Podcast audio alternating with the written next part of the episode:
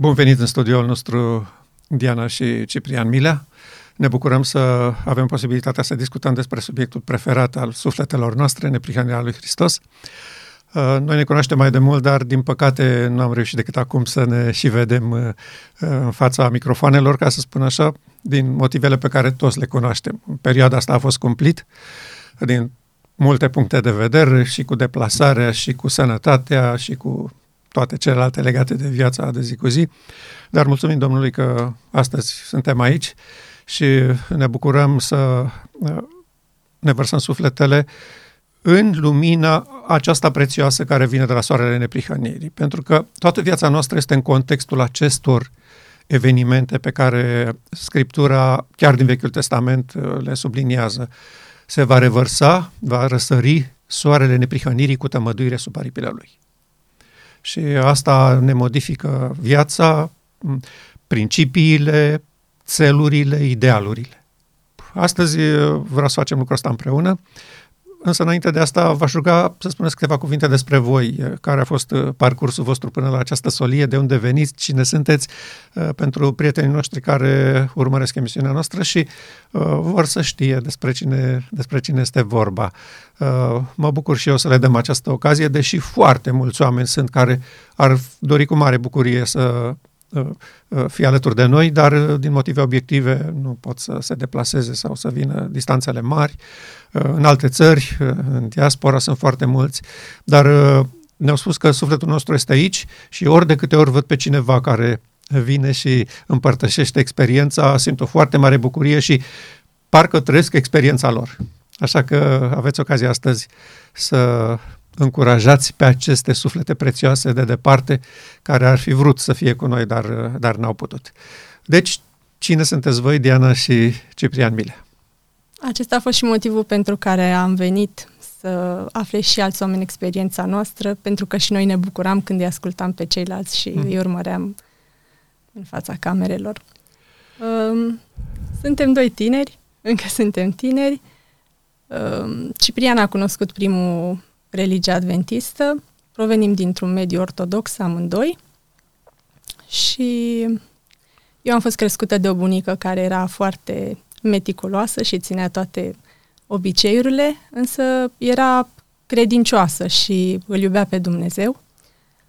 Uh, nu m-au atras atât de tare aceste obiceiuri. Atunci când am cunoscut uh, adventismul, am privit-o ca pe o gură de aer proaspăt, ca pe ceva de care aveam nevoie și totul a venit foarte ușor în viața mea.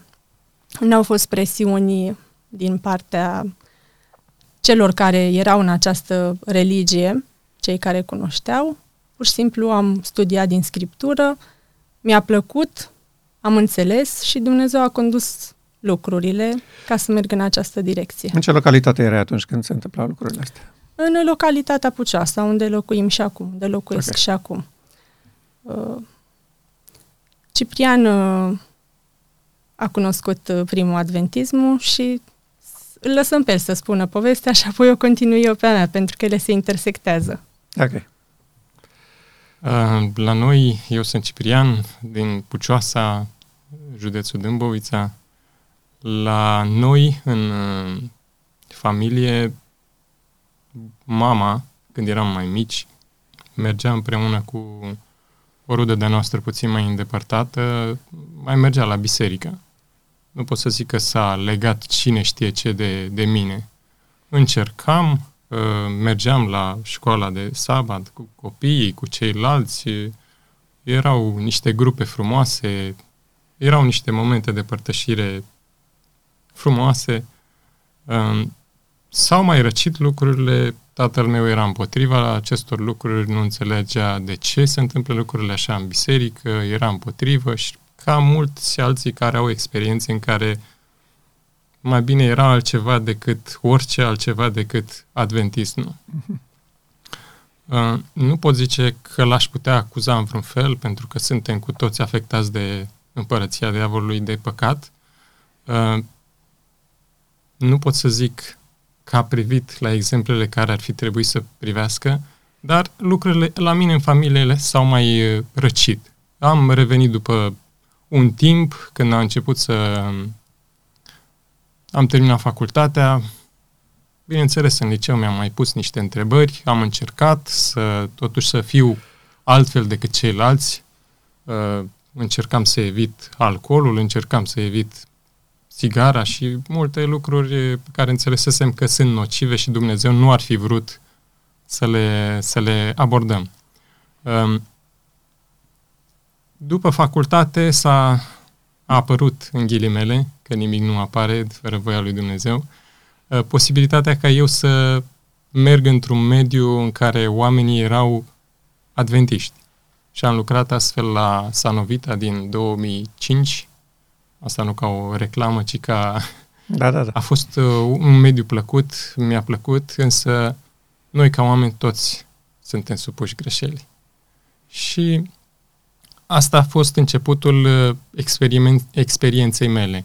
Am început să merg mai des la biserică, să îmi placă să studiez, să îmi doresc să fac mai mult voia lui Dumnezeu decât voia oamenilor și cumva aici a apărut, uh, de fapt Diana a început puțin să apară în viața mea puțin mai înainte. Eu aveam o concepție încă de mic uh, vis-a-vis de căsătorie. Nu aș fi putut să spun cuiva sau să cer prietenia unei fete înainte ca să mă gândesc că lucrul acesta trebuie să se termine cu o căsătorie. Deci mi-am dorit ca lucrurile să meargă în direcția asta, să fie uh, cât se poate de bine, ca totul să fie frumos și armonios în familie. Uh, după experiența anilor, se pare că nu tot ce se vede, tot ce zboară se mănâncă, adică suntem afectați și uh, chiar dacă ne dorim a face binele, parcă tot nu ne iese. Uh, mă rugam la Dumnezeu și îmi doream ca Dumnezeu să intervină și să-mi ofere fata de care am nevoie pentru ca eu să pot să fiu credincios lui Dumnezeu.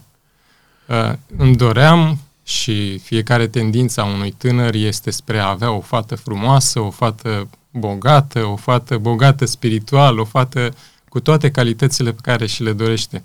Însă am zis, Doamne, dacă va fi după voia Ta, se va întâmpla. Și mi-am dorit mai mult ca să ascult de Dumnezeu. În momentul ăla Dumnezeu a făcut ca lucrurile să se schimbe și am ajuns împreună. Uh, încercam, mergeam la biserică, ne străduiam să facem binele, sora mea mai mică, am o singură soră, e cea mai mică, și ea a fost colegă de clasă cu uh, soția și mergeam atunci, mai mergeam împreună la, la biserică, cumva, cumva, nici nu știu, dar Dumnezeu a lucrat în mod frumos și am, uh, într-un fel plăcut și am ajuns să fim în, uh, să facem parte din Biserica Advent. Experiența continuă, sunt ani de atunci, sunt, asta se întâmpla undeva în 2004, 2005, poate chiar mai devreme, ne-am străduit pe cât posibil să facem totul cât mai bine. Dar în 2007 ne-am botezat împreună cu mama lui. A fost un moment frumos pentru că după atâția ani s-a hotărât și ea să facă pasul. Și ne-am bucurat, ne-am botezat la Biserica din Pucioasa, unde suntem și membri. Noi, mama lui este la Vulcana Băi, pentru că acolo locuiește. Și a trecut timpul, fiecare are experiența lui cu Domnul, dar la un moment dat ne întrebam totuși de ce nu vine Domnul. Mai eram solicitat să prezentăm la biserică, noi nu suntem așa buni vorbitori, dar aveam dorința aceasta, aveam pe inimă. Din ce studiam din Ellen White erau multe pasaje frumoase care niciodată n-au fost aduse înaintea bisericii, înaintea poporului ca să le cunoască și majoritatea cercetează decât uh, studiul biblic de la școala de sabat. Și prin cărțile pe care le aveam de la Sola erau niște cărți despre Solia de la 1888, despre neprihănirea prin credință, care mi-au atras atenția, care vorbeau despre solia aceasta și despre lucruri pe care nu le mai auzisem până atunci. Mai ascultam și un pastor din afară care m-a ajutat mult să rămân pe linia de plutire, Practic, hrănirea provenea, hrănirea mea spirituală provenea din cele șase zile în mare parte, ceea ce ascultam în a șaptea zi la biserică nu mă hrănea suficient. Era doar bucuria că împărtășeam cu ceilalți ce aflam și uh, faptul că împărtășesc cu copiii la școală de sabat. Eu sunt instructoare la, uh, la copii. Uh, și atunci, uh, după ce am citit în aceste cărți și mi-a atras atenția, vreau să aflu mai mult despre acest subiect. Și pe internet, în afară de ce găsisem eu, care m-a ajutat o perioadă, uh, am dat de fratele Lătăianu. Uh, țin minte că era avea decorul acela cu verde în spate, exact de la început l-am prins când vorbea despre solie. Era Dar... acolo la grupa de la Glendale. Ei aveau o grupă de români care se întâlneau la comunitatea americană din Glendale și uh, le dăduseră o anexă care era de fapt grădinița pentru copii americani, iar sâmbătă nu se făceau cursuri cu copiii și uh, le-au împrumutat-o lor. Da. Uh, mi-a plăcut foarte mult uh, stilul dumnealui, că vorbește direct, așa cum îmi place și mie, și, și spunea atâtea informații despre, uh, despre solie, dar practic nu înțelegeam care e solie atunci, în momentul acela. Tot dădea informații și simțeam că e ceva important, zic, trebuie să fie ceva important. Și fiecare pasaj pe care îl dădea, eu îl luam, verificam și în română și în engleză, să văd scrie așa, Uh, mai ales pentru cuvântul neprihănire. La noi în român este tras de cele mai multe ori cu dreptate și este înțeles uh, Sau greșit. Da, da. Și l-am ascult, am început să-l ascult. Uh, știu că i-am spus și lui Ciprian de el atunci nu a luat în seamă de la început. Am spus altor prieteni și una dintre prietenele mele, doamna Clara, a început și dumneavoastră să asculte. Uh, și mai sunt încă vreo două sau trei care au luat aminte și au început să asculte și le-a plăcut. Deci l-am urmărit pe fratele Dorin de la început. După aceea și când a făcut filmările cu dumneavoastră și am urmărit absolut tot și am început să citesc. Uh, am reluat tragedia veacurilor, pe care am înțeles-o și multe pasaje le-am înțeles cu alți ochi și parcă totul se lumina și Biblia căpăta alt sens, era o cu tot o altă carte, pentru că ofereați o soluție a, asta a fost uh, lucru care m-a atras cel mai mult. Era o soluție la o problemă. Și toate puse în contextul care trebuie, adică marea luptă dintre bine și rău, m-au făcut să înțeleg mai bine. Și cărțile din Vechiul Testament, din Scriptură, profeții mici și Isaia și toți aceștia care prezintă de fapt aceeași poveste în cuvintele lor, pentru timpul lor, dar și pentru noi ca să înțelegem, pe care atunci nu le înțelegeam pe deplin erau doar niște lucruri vechi, că erau bune și pentru noi, dar nu, nu le înțelegeam până la capăt. Era, era un blocaj undeva până să cunosc această solie. Pot să intervin și eu? rog. Că n-am fost niciodată mulțumit de înțelegerea Scripturii la capitolul Vechiul Testament versus Noul Testament. Nu am putut înțelege cum un Dumnezeu care este neschimbător, care este același ieri, azi și în veac, cum ar fi putut să fie diferit în Vechiul Testament și cum ar fi putut să fie un altul în Noul Testament. Nu am putut să înțeleg și pentru mine a fost uh, un timp de mare frământare faptul că în Vechiul Testament uh, lucrurile se petrec atât de sângeros, uh, iar în Noul Testament uh, vine Domnul Hristos și prezintă lucrurile diferite. Uh, și viața Domnului Hristos, uh, în mare parte, episodul cel puțin, cel în care este văzut ca, eu știu, manifestându-se cumva diferit, adică faptul că i-a izgonit pe ceilalți din templu, mi s-a părut, uh, nu cred, nu pot să înțeleg că Domnul Hristos, după ce a venit să mântuiască și să caute tot ce era pierdut și să-și dea viața, poate să alunge niște oameni și să se poarte atât de barbar. Adică îl înțelegea mult mai crud. Gata, s-a manifestat ca un războinic. Uh, după ce am înțeles lucrurile și după ce Dorin, uh, eu îl mai ascultam pe drum spre locul de muncă. Îl ascultam uh, și când am, când am aflat că și alții sunt nemulțumiți de această înțelegere și că există o înțelegere mult mai bună care poate să clarifice neînțelegerile dintre Vechiul Testament și Noul Testament, uh, un alt uh, lucru care, cum să spun, pentru mine a contat foarte mult. La început nu eram de, de acord cu sora White. Chiar dacă intrasem în biserică ca și membru, trebuia ca oamenii să-mi demonstreze din scriptură lucrurile.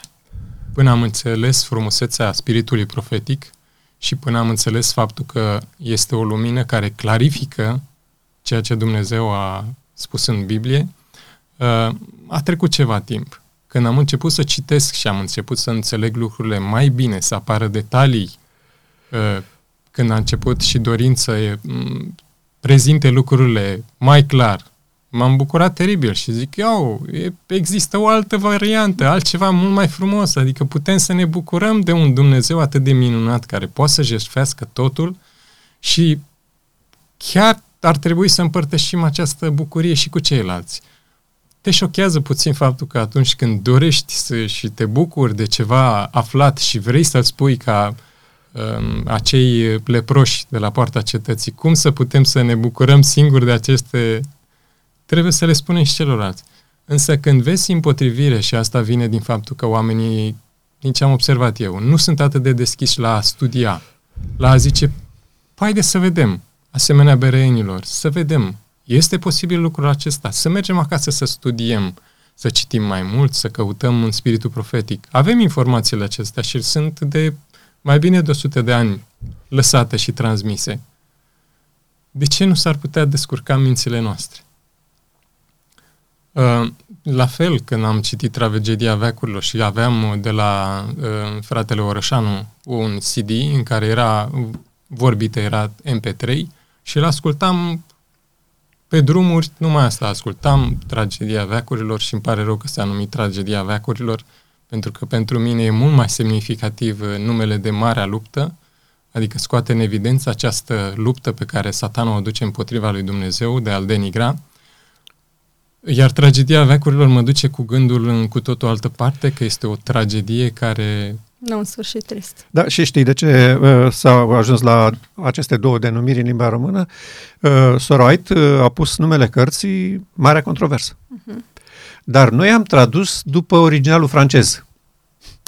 Deci, cartea de pe care s-au tradus a fost în, din limba franceză la început. Și acolo francezii au schimbat numele. Au spus tragedii de sieclu. Da? Tragedia veacurilor. Și frații au tradus exact așa cum au văzut titlul cărții pe care o aveau în mână. Uh, nu s-au gândit, uh, stai puțin, uh, da, în engleză cum sună. Să... De obicei, francezii schimbă titluri. Dar toate cărțile pe care le traduc, ei pun alt titlu. Și la Hristos Lumina Lumii și peste tot ei pun alt titlu. Și de aici cred că problema cu tragedia veacurilor și marea controversă. Da, și de, despre Hristos Lumina Lumii Uh, același lucru, în loc de dorința veacurilor, traducerea originală din engleză, am ajuns la viața lui Isus, am ajuns la altceva. Adică dorința veacurilor uh, mă duce cuvântul la 1888, la scopul etern al lui Dumnezeu, exact. ceea ce dorește să facă de atâtea mii de ani și cât de greu este ca omul să înțeleagă, cât de greu și cât de ușor este să răstălmăcească lucrurile. Um, am nu de mult a fost o lecțiune care spunea exact despre lucrul acesta, faptul că uh, întotdeauna uh, clerul bisericii a răstălmăcit cuvântul lui Dumnezeu. Totdeauna când biserica ajunge pe mâinile oamenilor, totdeauna au fost probleme. Uh, indiferent ce faza a creștinismului. Și protestanții au pățit la fel, și catolici au pățit la fel, și ortodoxi pățesc la fel, și Laodicea pățește la fel. Uh, de ce cred eu că au, frații au probleme serioase și eu am avut aceleași probleme uh, cu privire la această imagine despre caracterul lui Dumnezeu? Și bănuiesc că și ei gândesc la fel așa cum am gândit eu atunci. Întrebarea mea era asta. Dacă Dumnezeu este non-violent, dacă neprihănirea nu face rău aproape lui, cum va pieri păcatul? Pentru că în mentalitatea noastră a fost înrădăcinată puternic ideea asta, că satana reprezintă nelegiuirea, păcatul și împotrivirea față de Dumnezeu și acestea trebuie extirpate din afară. Ele nu pierd singure. Trebuie să intervină cineva, o forță din afara nelegiuirii și să-i pună capăt. Și de-aia am și avut imaginile astea, marea controversă, războiul dintre Hristos și satana, Și atunci, în capul nostru, imediat se făceau legăturile. Ai o luptă? Păi și dacă e o luptă, acesta luptă împotriva celuilalt și invers. Și unul trebuie să distrugă pe celălalt. Asta e mentalitatea cu marea controversă. Uh, și când am ajuns în impasul ăsta, am început să sap și mai adânc. Am zis, nu se poate. Neprihănirea nu folosește armele nelegiuirii. Nelegiuiții, dacă ar avea posibilitatea, ar spulbera și pe Dumnezeu și toată împărăția lui. Ei doresc să rămână doar ei. Ei nu suportă neprihănirea în jurul lor. Mm. Și am văzut ce a făcut satana când a apărut un neprihănit pe planeta asta. Uh, și uh, încet, încet au început să se așeze cap la cap uh, lucrurile. Uh, am descoperit uh, Deuteronom. Tocmai de la Moise, Domnul a vorbit în acest fel. Vă veți alipi de idol de șerți? Eu voi fi obligat să întorc fața de la voi, că nu pot să merg cu voi pe drumul ăsta, și asupra voastră vor veni o grămadă de, de necazuri și de uh, probleme. Și atunci nu veți zice oare mi se întâmplă aceste lucruri deoarece Dumnezeu meu nu este în mijlocul meu? Și uh, apoi cartea lui Iov, același lucru, principiile uh, în, în joc și uh, am ajuns la faza finală a existenței păcatului. Și când am citit uh, declarațiile uh, Soreioai despre ce se întâmplă acolo concret, în mijlocul nelegiților, atunci a fost punct. Am înțeles precis că neprihănirea nu are nevoie să se atingă nici cu un deget de nelegiuiți. În nelegiuire este un explozibil cu, uh, cu întârziere care nimicește pe toți cei care s-au lipit de ea. Mie mi se pare foarte simplu dacă accepti situația în care Dumnezeu se retrage, iar celălalt are câmp liber, să zicem așa. Adică nu mai are niciun obstacol. Dar asta se întâmplă de ce? Pentru că noi refuzăm și refuzăm și refuzăm. La ce m-am gândit în ultima vreme și m-a pus pe gânduri și am încercat să mai discut și cu altcineva, uh, la faptul că pentru mine, în momentul de față, păcatul împotriva Duhului Sfânt este acela de a spune nu atunci când cuvântul lui Dumnezeu îți vorbește. Adică atunci când cineva vine și dorește să-ți împărtășească o informație, cu toate că suntem avertizați că la sfârșitul vremurilor vor veni foarte mulți învățători mincinoși, dar atâta timp cât studiezi și mergi în cărțile lui Dumnezeu și înțelegi lucrurile, atâta timp cât uh, totul se sincronizează, nu cred că ar putea să intervină acea uh, informație eronată. Adică eu cred că atunci când te împotrivești, te împotrivești de fapt lui Dumnezeu. Iar Dumnezeu nu mai poate să lucreze. Mi se pare mult mai corect, așa cum uh, spuneți și aici și fiecare, eu așa înțeleg lucrurile. Este momentul acesta la care eu atât înțeleg. Voi merge acasă, voi cerceta, mă voi ruga și Dumnezeu mă, mă va călăuzi, dar dacă spun din start, nu, mi se pare foarte, foarte tentant a intra în, în partea aceasta periculoasă de a respinge Duhul Sfânt. Uh, de asemenea, în, ca și mentalitate, ca și psihologie, ni se prezenta în vânzări. Chiar dacă un lucru îl știm și îl cunoaștem, niciodată să nu spunem îl știu, ca și psihologie, pentru că am văzut că se folosește foarte mult, ci interesant. Adică creierul să nu se închidă la informațiile pe care ni, care ni sunt prezentate, ci el să meargă în continuare și să-și dorească să descopere mai mult și mai mult. Bun, ați aflat uh, solia aceasta, ați îmbrățișat-o progresiv, așa ca fiecare dintre noi pe măsură ce aflăm. Care au fost reacțiile în comunitate când ați început să vorbiți? Sunt frați care au înțeles, sunt frați care nu înțeleg nici acum. Uh, au fost și câteva discuții mai uh, colorate, să zic așa, tocmai pe tema caracterului Dumnezeu, pentru că dacă oamenii înțeleg până la un punct că Dumnezeu nu face rău, că Dumnezeu este dragoste, intervine chestia pe care nu înțeleg despre dreptate. Ei cred că dreptatea lui Dumnezeu se manifestă prin a face rău, prin a lăsa pe celălalt să, să sufere ca să înțeleagă ceva. Pentru că înțeleg greșit termenul de dreptate. Uh, și dacă înțeleg până la un anumit punct, apoi vine finalul. Bun, dar la final, când sunt plăgile și cine îl va omorâ pe satana? exact lucrul acesta nu-l înțeleg. Pentru că nu, nu cercetează suficient sau poate că nu au deschiderea aceasta a inimii, cum spune și Ciprian.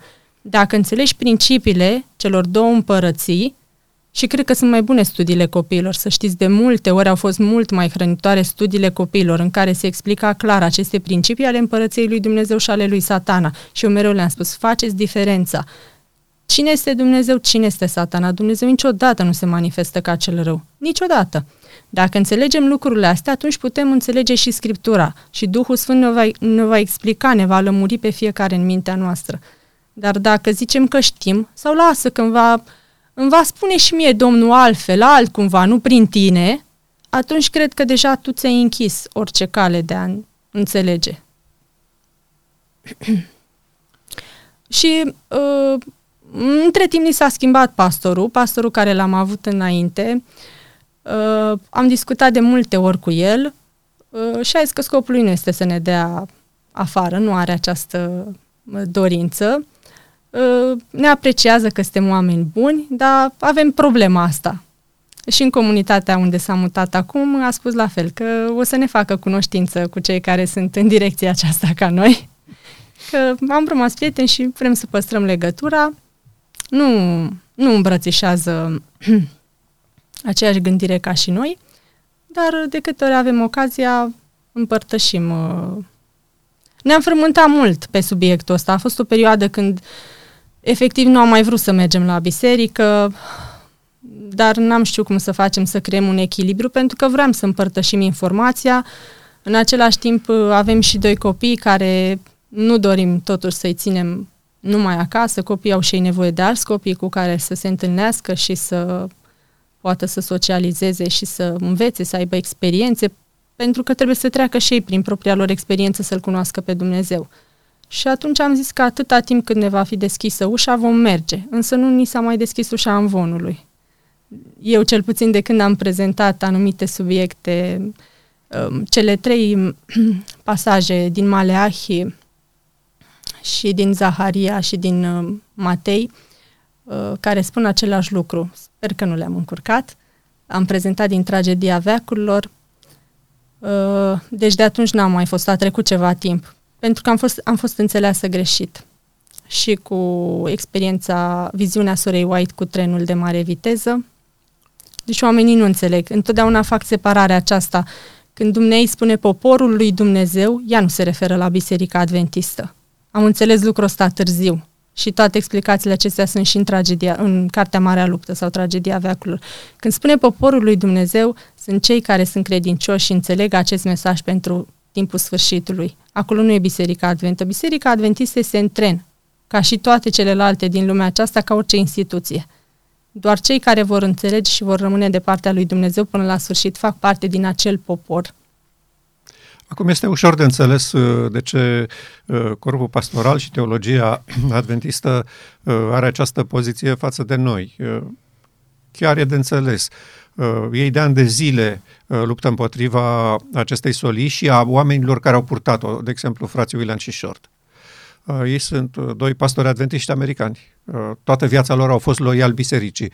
Au zeci de ani de misiune în Africa deci nu se poate spune despre ei că uh, sunt niște descreierați care le-a venit și lor uh, o idee și au făcut din ea centrul pământului. Nu, oamenii aceștia, toată viața lor, până la 90 de ani, au adus toate argumentele posibile din spiritul profetic, din martorii de la Minneapolis, uh, din experiențele lor de până atunci, cu întâlnirile cu conferința generală și au demonstrat fără umbră de îndoială că Sorait are dreptate când spune că Dumnezeu a intenționat ceva foarte important la Minneapolis și că dacă poporul nu se așeza împotriva acestei lumini, în câțiva ani biserica era în cer. Și chiar uh, teologi care luptă împotriva acestei solii recunosc acest lucru. Că Minneapolis a fost crucial și că în câțiva ani istoria se încheia.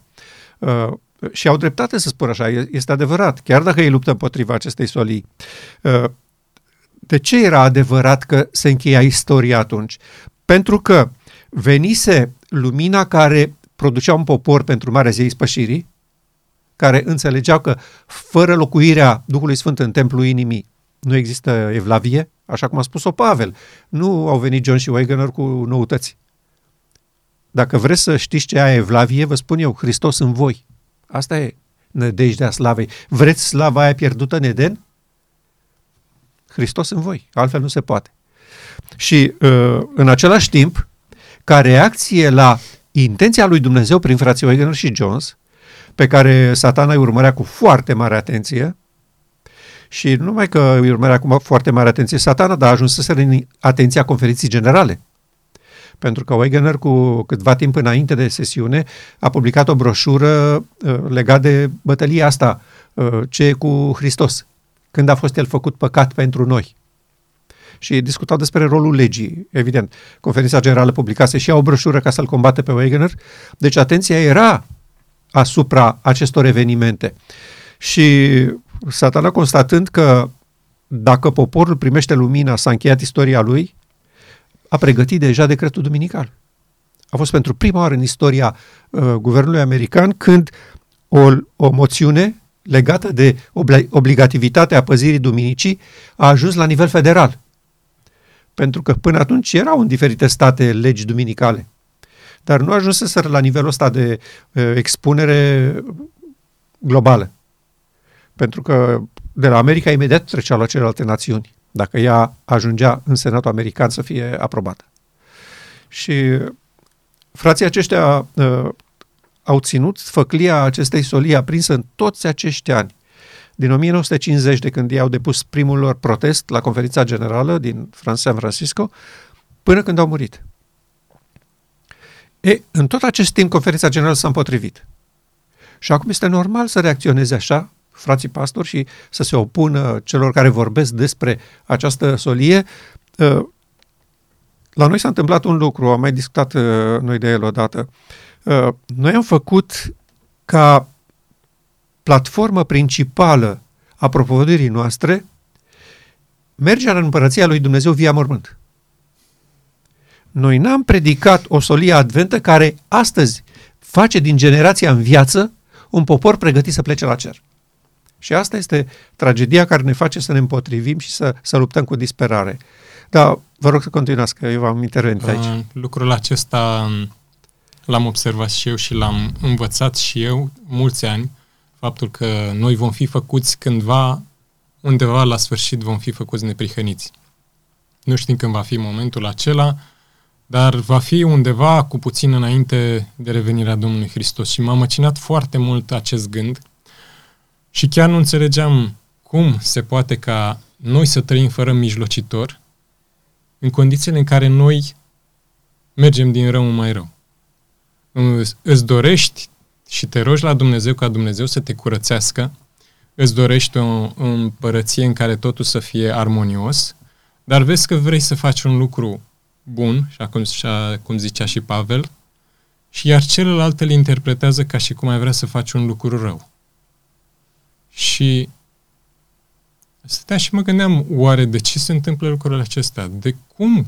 Cum voi trăi eu ca uh, om sfânt și cum se va întâmpla acea neprihănire și de multe ori mi-a venit în gând faptul că satana l-a acuzat pe Dumnezeu că datorită legii sale el, Dumnezeu îi ține pe îngeri ca și robi și nu sunt liberi, nu se pot dezvolta.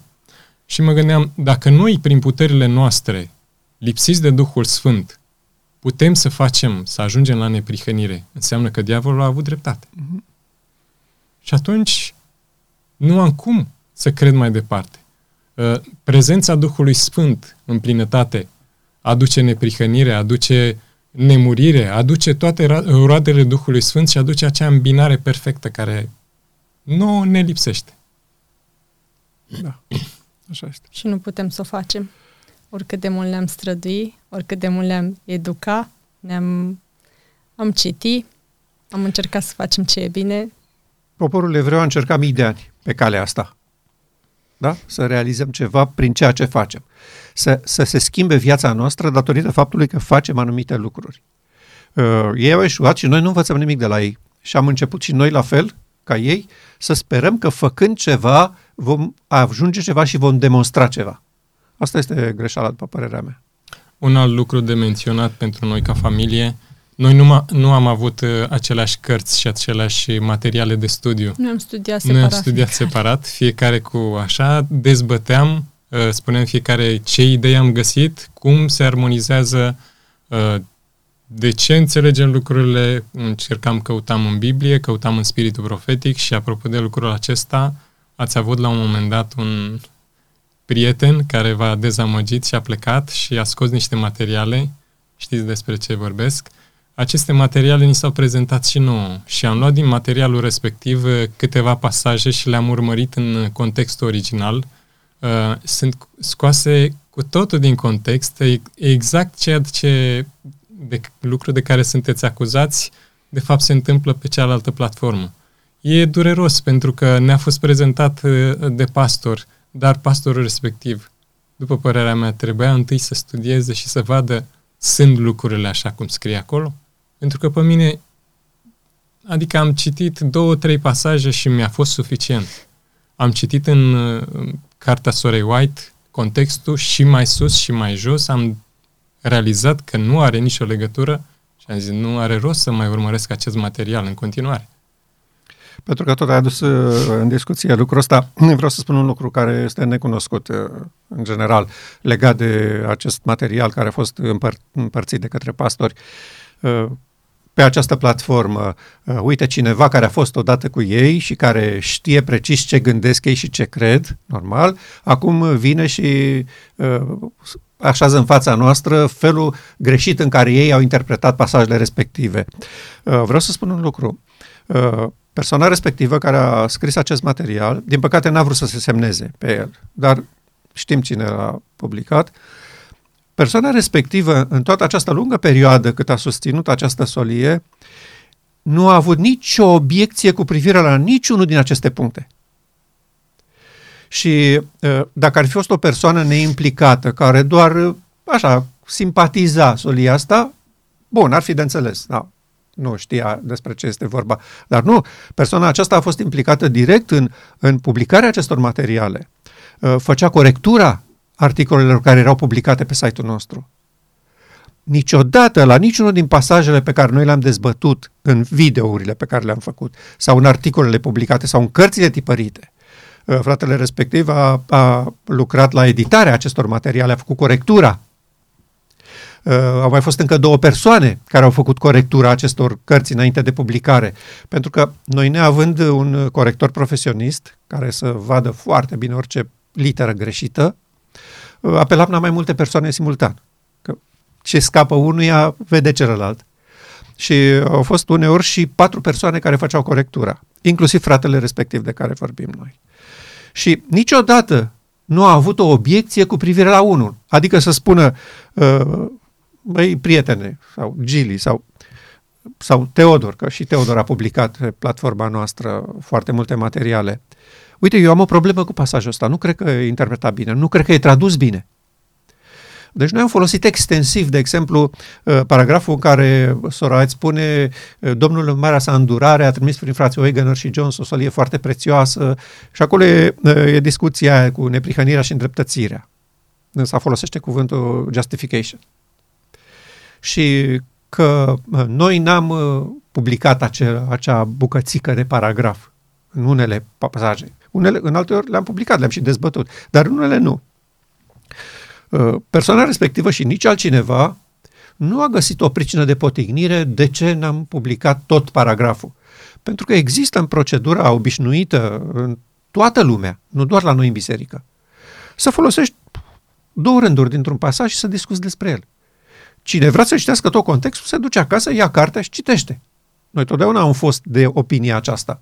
Sau, uh, în viața mea permanent am ascultat predicii, uh, subiectul uh, predicii de astăzi este 1 Ioan 2 cu 16, ultima parte.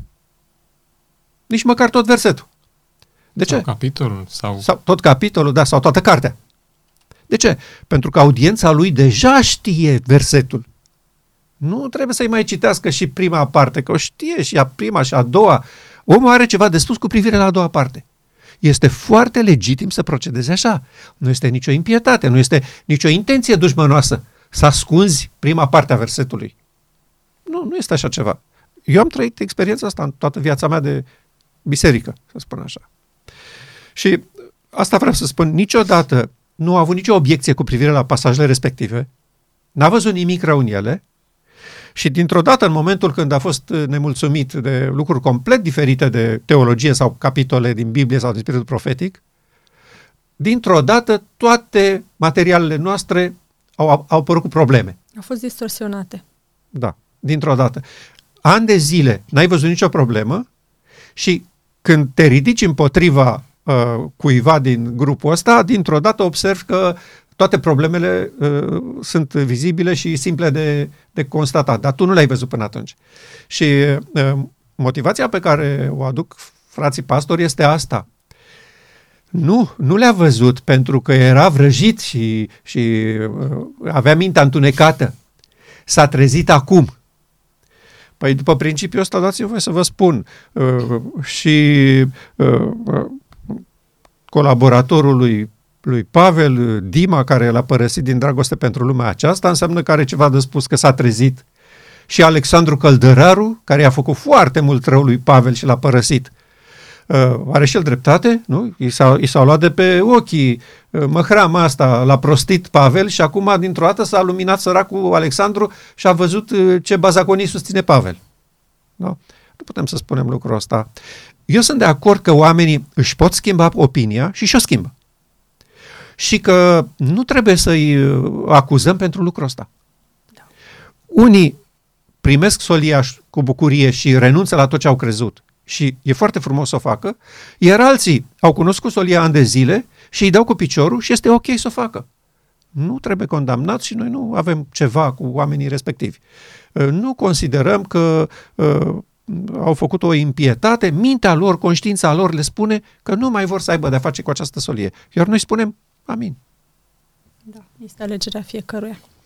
Uh, o altă prietenă care nu locuiește aproape de mine, la început uh, i-am spus să uite la aceste prezentări și a zis că nu poate, nu poate să vă asculte, însă ea a cercetat acasă și domnul a condus-o la aceleași lucruri. Peste ceva timp îi ea la telefon îmi prezintă anumite lucruri pe care eu le ascult în mesajele dumneavoastră. Și atunci îi trimit din nou.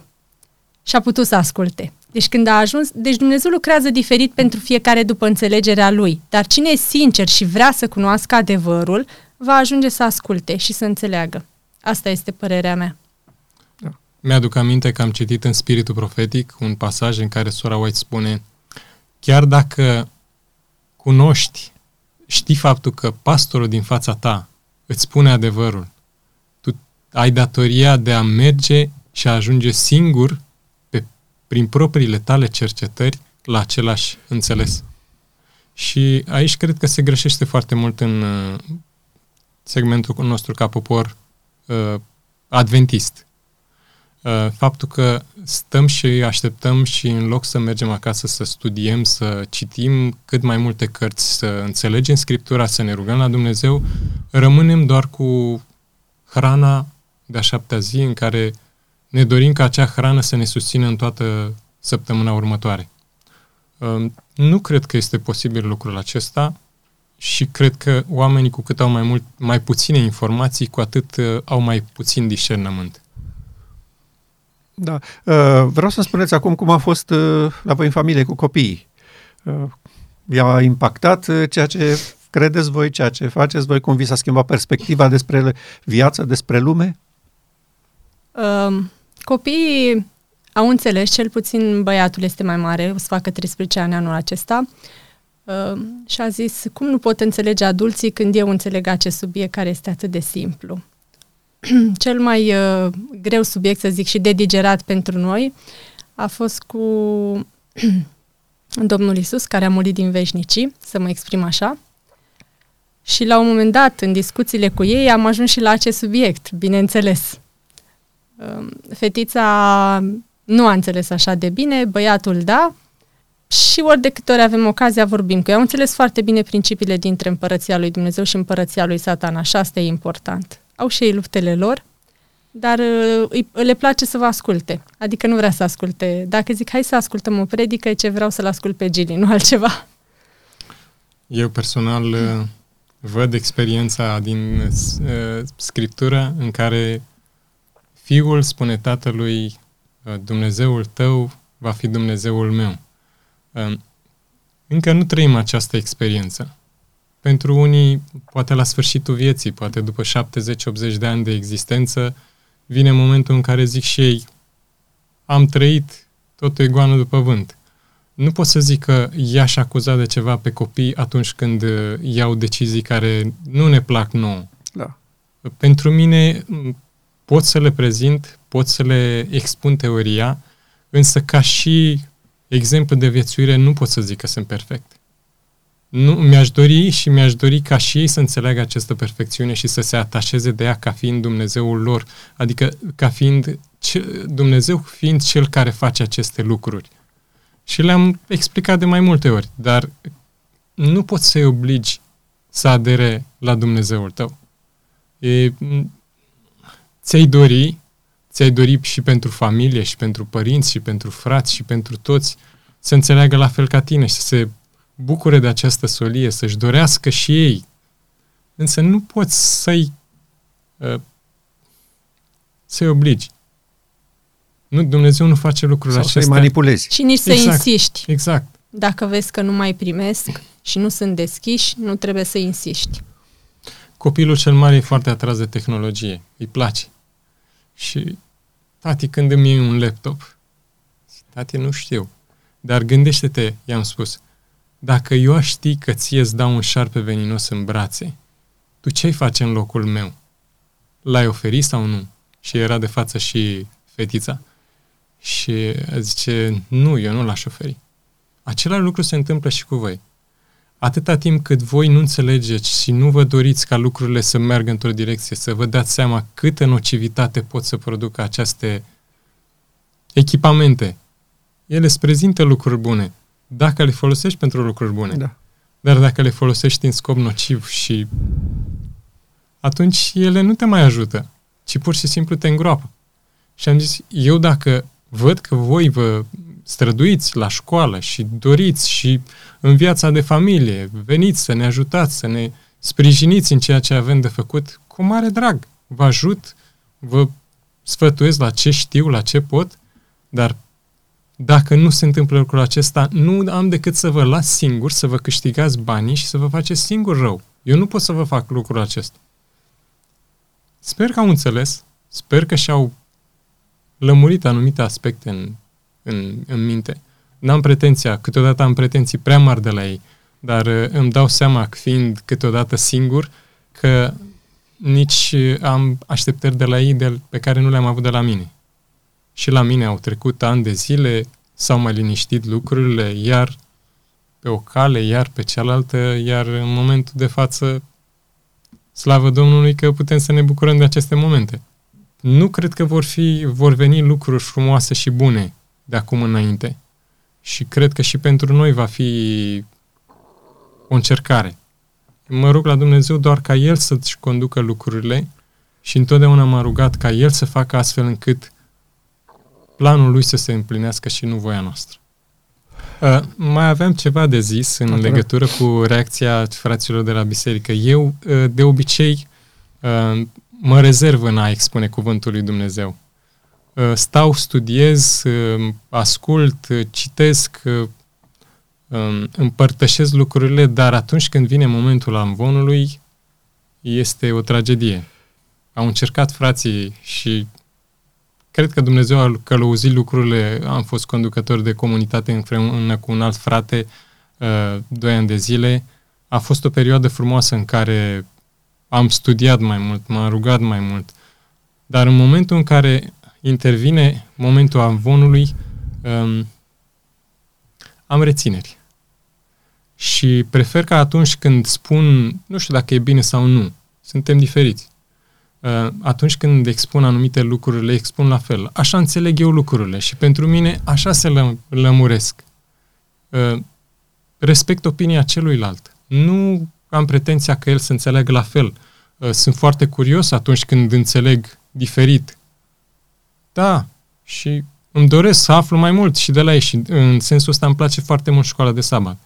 Și în sensul ăsta, uh, cum, cumva ne, ne bucurăm de părtășie unii cu alții. Dar uh, n-aș putea să zic că aș impune înțelegerea mea al cuiva.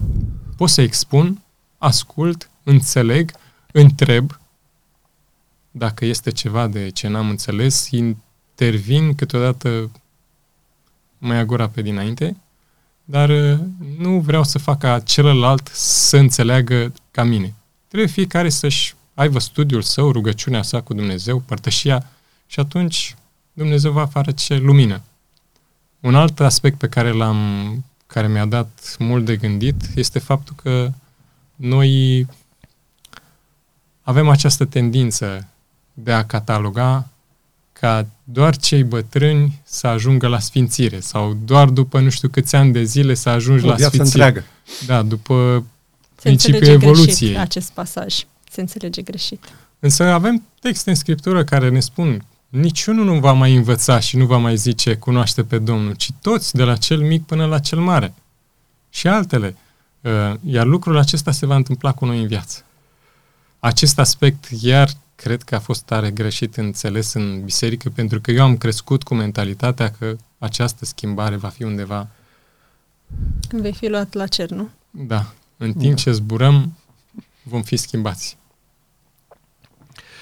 Uh, eu când eram uh, mic, acum nu prea se mai discut așa, dar în perioada copilăriei mele foarte des erau predici la învon legat de uh, experiența valdenzilor cum au trebuit ei să părăsească orașele lor, localitățile, casele, să se refugieze în munți din cauza prigoanei pentru conștiință.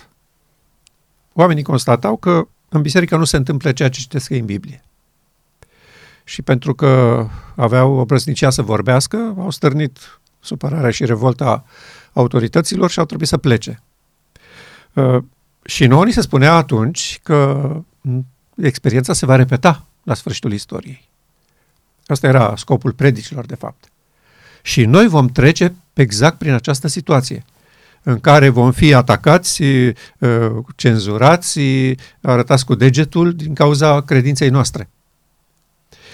Niciodată nu a punctat cineva că oamenii aceia de, pe care îi lăudăm astăzi, pe care îi apreciem că au avut curaj să stea niciodată nu, nu au punctat acest aspect legat de noi, că ei s-au ridicat împotriva autorității bisericii lor, nu a vrăjmașilor din altă țară sau din alt continent, a bisericii lor, de unde erau ei membri.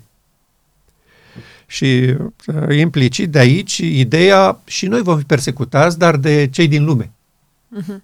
Nu, valdezii nu au fost persecutați de cei din lume. Au, f- au fost persecutați de cei de-ai lor, din biserica lor. Uh, și astăzi când uh, suntem confruntați cu această realitate, foarte mult suntem tulburați și nu înțelegem ce se întâmplă. Păi, lecția valdezilor este clară. Au fost persecutați de conducătorii bisericii din care ei făceau parte. Voi sunteți dispuși și gata și pregătiți să fiți confruntați cu această realitate? Ne întrebam noi atunci. Și acum eu vreau să vă întreb pe voi. Sunteți pregătiți să fiți confruntați cu această realitate?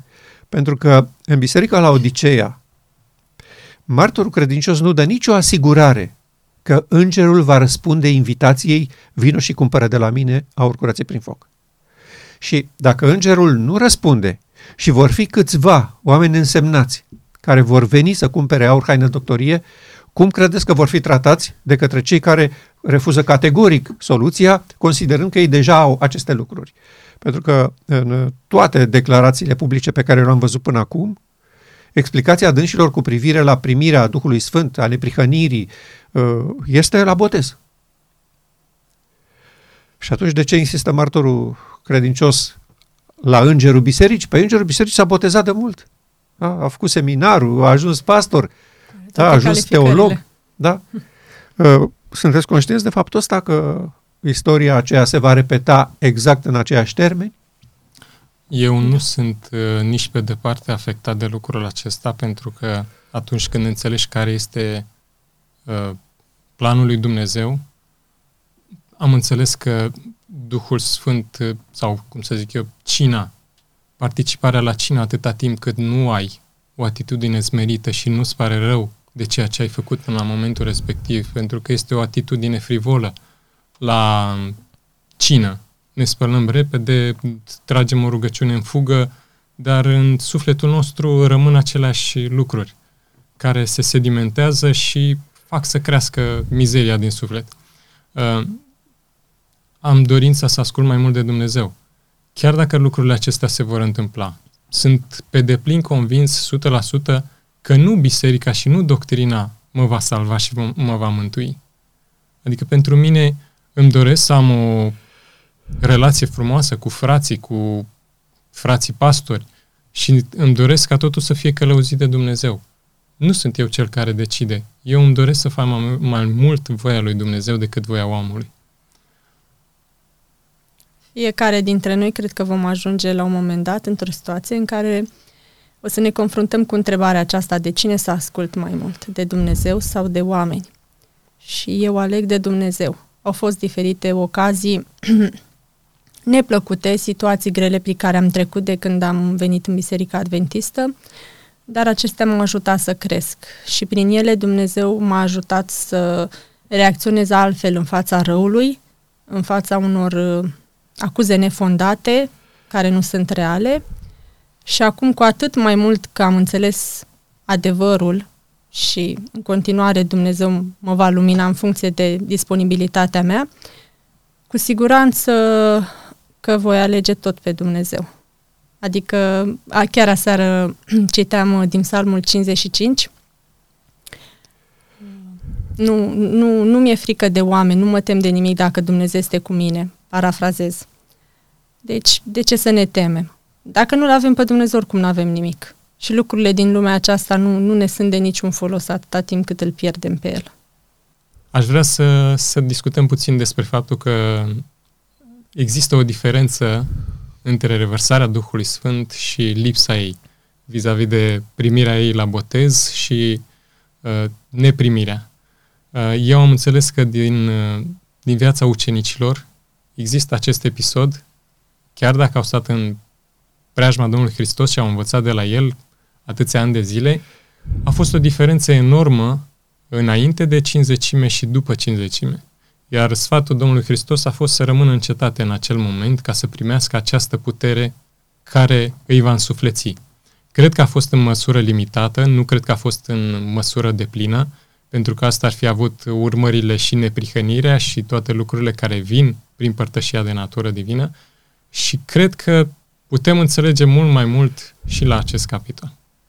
Uh, da, uh, noi astăzi toți, uh, nu numai Biserica Adventistă, dar toate bisericile creștine așteaptă o revărsare a Duhului Sfânt, o manifestare a Duhului Sfânt. Citează și ei Ioel, Apocalipsa, declarație Domnului Hristos, că va veni peste voi o putere și așa mai departe. Și senzația mea este aceasta că toată lumea vede în revărsarea asta o simplă putere sau eficiență de a fi convingător în uh, declarații publice. Adică noi vom merge în fața lor și vom spune și Duhul Sfânt ne va da o așa putere încât îi vom convinge. Asta este uh, ideea uh, principală. Uh, noi niciodată nu am văzut declarația din Ezechiel în termeni ăștia legată de noi ca popor. Dumnezeu dorește să facă o demonstrație concretă, nu declarații, de vorbe și de promisiuni pentru viitor, lumea e sătulă. O să facă Domnul, o să vină Domnul, o să plecăm la cer, o să, o să, în viitor. Și oamenii se uită uh, acum o mie de ani, acum două mii de ani, când unii ca noi vorbeau exact la fel. Gata, Domnul vine, curând, e aproape. Și au trecut uh, sute de ani, mii de ani și nu a fost ce au spus ei. Oamenii s-au săturat de vorbe, de declarații despre viitor. Uh, ei vor să vadă ceva concret. Și Dumnezeu în Hristos a făcut o demonstrație concretă, nu a venit cu declarații. Ne-a pus pe masă un membru al rasei umane vindecat. Tot așa, în demonstrația finală, Dumnezeu va așeza în fața ochilor oamenilor, din orice seminție, neam, limbă și popor, indivizi vindecați de păcat. Și asta va fi o demonstrație și nu o declarație. Exact. Și uh, cuvintele din Ezechiel chiar astea sunt. și neamurile vor cunoaște că eu sunt Domnul, adică vor înțelege diferența dintre mine și uh, stăpânitorul acestei lumi, când voi fi sfințit în voi sub ochii lor. Nu spune când voi veți declara cu și mai mare putere însuflețiți de Duhul Sfânt adevărul. Solia îngerului al treilea. Eu, eu constat că uh, tot demersul bisericii de astăzi este concentrat în a face declarații publice cât mai eficiente, cât mai convingătoare, cât mai... Și ei spun, asta e partea noastră, dar o să vină la revărsarea Duhului Sfânt, n-a venit încă, dar o să vină o putere în care vom avea și succes, pe care astăzi nu-l avem. Astea sunt speranțele lor. Și de aici uh, uh, îl împiedică pe Dumnezeu să facă demonstrații așteptând de la el declarații pline de putere. Asta mie mi se pare ca o joacă uh, de-a Duhul Sfânt. Avem Duhul Sfânt, nu-l avem, îl avem, nu-l avem, a plecat, e parcă suntem pe vremea lui Ilie, unde e Dumnezeu vostru, poate e plecat în concediu, poate e plecat undeva și nu mai vine. Uh, mi se pare o joacă destul de riscantă. Pentru că dacă spui că nu îl ai sau dacă crezi solia martorului credincios vis-a-vis de la, la Odiseea, tu zici, dar nu știi că ești ticălos, nenorocit, sărac, orb și gol și cred că aici trebuie să exercităm credința la faptul că Dumnezeu știe că suntem așa și începe cu îngerul bisericii și să ne acceptăm această stare și să ne dorim curățirea. Pentru că dacă spui că tu ești altfel și stai bine, ă, adopți-o cu totul o altă atitudine, care este, după părerea mea, nocivă. Da, așa este. Ă, legat de declarații, vreau să spun și eu ceva. Ă, acum ceva timp a, cir- a circulat pe, pe internet, pe YouTube, niște videoclipuri cu un tip care era foarte evlavios, pios, să zic așa, era îmbrăcat în sac, deci limita pe Iona și a mers, cred că, în vreo 10 orașe din America și nu spunea minciune, adică spunea texte din scriptură legate de pocăință și deci părea atât de real tipul ăsta și invita la pocăință, încât ți se făcea și pe la găină pe tine. Dar te întrebi, cine l-a trimis? Nu? Eu m-am întrebat și v-am întrebat și pe noastră. Cine l-a trimis? Deci vorbește atât de bine. Cred, în ziua de azi am auzit pastori vorbind mai bine despre pocăință și lucruri din acestea din afara bisericii noastre, adică care sunt serioși, mult mai serioși. La, la noi văd multă psihologie, multă, uh, mult speech să atingă inimile, dar să le atingă pe moment. Adică nu, nu se mai predică. Adevărul este atât de diluat încât oamenii pleacă flămânzi acasă. Flămânzi și de asta și atâtea certuri, bârfe, lucruri care nu și-au niciun rost. Satana a, a deraiat poporul pe o pistă greșită. Și atunci, rămânând fără adevărata hrană, poporul piere. Piere exact din lipsă de cunoștință a, a adevărului și a, a caracterului adevărat al lui Dumnezeu. Uh, de ce cred eu că se discută și acum permanent despre uh, pocăință, despre mărturisirea păcatelor și individul ăsta și pastori în biserici și așa mai departe? Uh, pentru că ei au rămas la lucruri începătoare ale credinței. Da.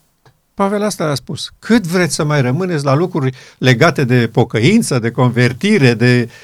Treceți la lucrurile avansate, la cuvântul despre neprihănire. Și uh, noi constatăm cum lumea este ținută aici, făcând din pocăința respectivă uh, punctul culminant al experienței vieții creștinului. Păi oamenii ăștia trebuia să fie pocăiți de zeci de ani. Uh, zilele trecute uh, au fost la Vatican o ceremonie extraordinar de uh, mediatizată în Occident, la noi mai puțin, dar a, a fost considerată probabil cel mai important eveniment al ultimelor 100 de ani în experiența Bisericii Romano-Catolică. Consacrarea Rusiei și a Ucrainei inimii sfinte a Mariei, născătoarea de Dumnezeu și au făcut o ceremonie foarte, foarte complexă și vastă la Vatican, uh, iar la un moment dat uh, uh, au fost îndemnați de papa să să-și mărturisească păcatele, să, să meargă să se spovedească. Și a organizat acolo căsuțe cu, spove, cu locuri unde oamenii să ducă la preot, să se pocăiască, să se convertească. Și prima a făcut-o papa. El s-a dus la un preot și s-a pocăit și făcând din pocăință și din convertire lucruri esențial pentru care Dumnezeu nu poate să dea pace pe planeta Pământ. Și avem război, și avem tensiune, și avem ceartă. Lucrurile începătoare ale credinței. Da? Se întâmplă așa pentru că stăpânitorii acestui veac au reușit și reușesc în continuare să blocheze scopul etern al lui Dumnezeu și realizarea lui pe planeta Pământ, ținându-i pe oameni cu lucrurile mărunte și începătoare ale credinței. Și poporul nostru se mulțumește cu această uh, situație când el ar fi primul și singurul din lume care ar putea să ofere cheia pentru trambulina aceasta către lumina soarelui neprihănirii. Pentru că lor le-a fost încredințată, pionierilor lor. Și ei ar trebui să, să fie soluția la problemele omenirii. Din contră, nu suntem nicio soluție și nu avem nimic de spus. Așteptăm să se întâmple ceva fără niciun fel de angajare în privința înțelegerii realităților practice. Așa cum sunt înțelese situațiile de către guverne, de către biserici, așa sunt înțelese și la conferința generală. Nu avem nicio opinie diferită și deosebită de toți ceilalți care se uită la evenimente și le interpretează. Ca să trăiești aici, în lumea nelegiuirii, trebuie să intri în sistem. Dacă nu intri în sistem, nu mai existi. Da, exact. Cineva, vis-a-vis de 1888, cineva pe care îl cunoașteți și dumneavoastră și Dorin, uh, m-am ascultat de curând uh, ceva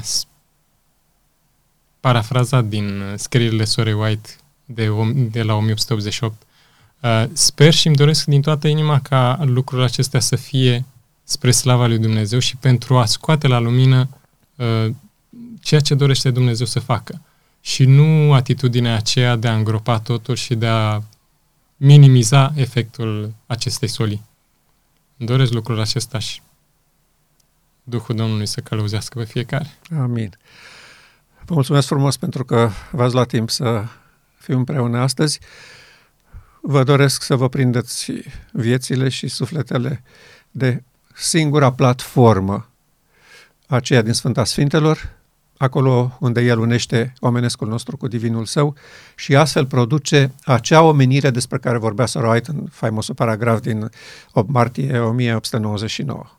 Fiul omului este de plin calificat să fie începătorul unei omeniri care se va uni cu divinitatea prin părtășie de natură divină. Ne dorim cu toții să fim parte din această omenire și să-L onorăm pe începătorul acestei noi familii umane. Amin. Amin.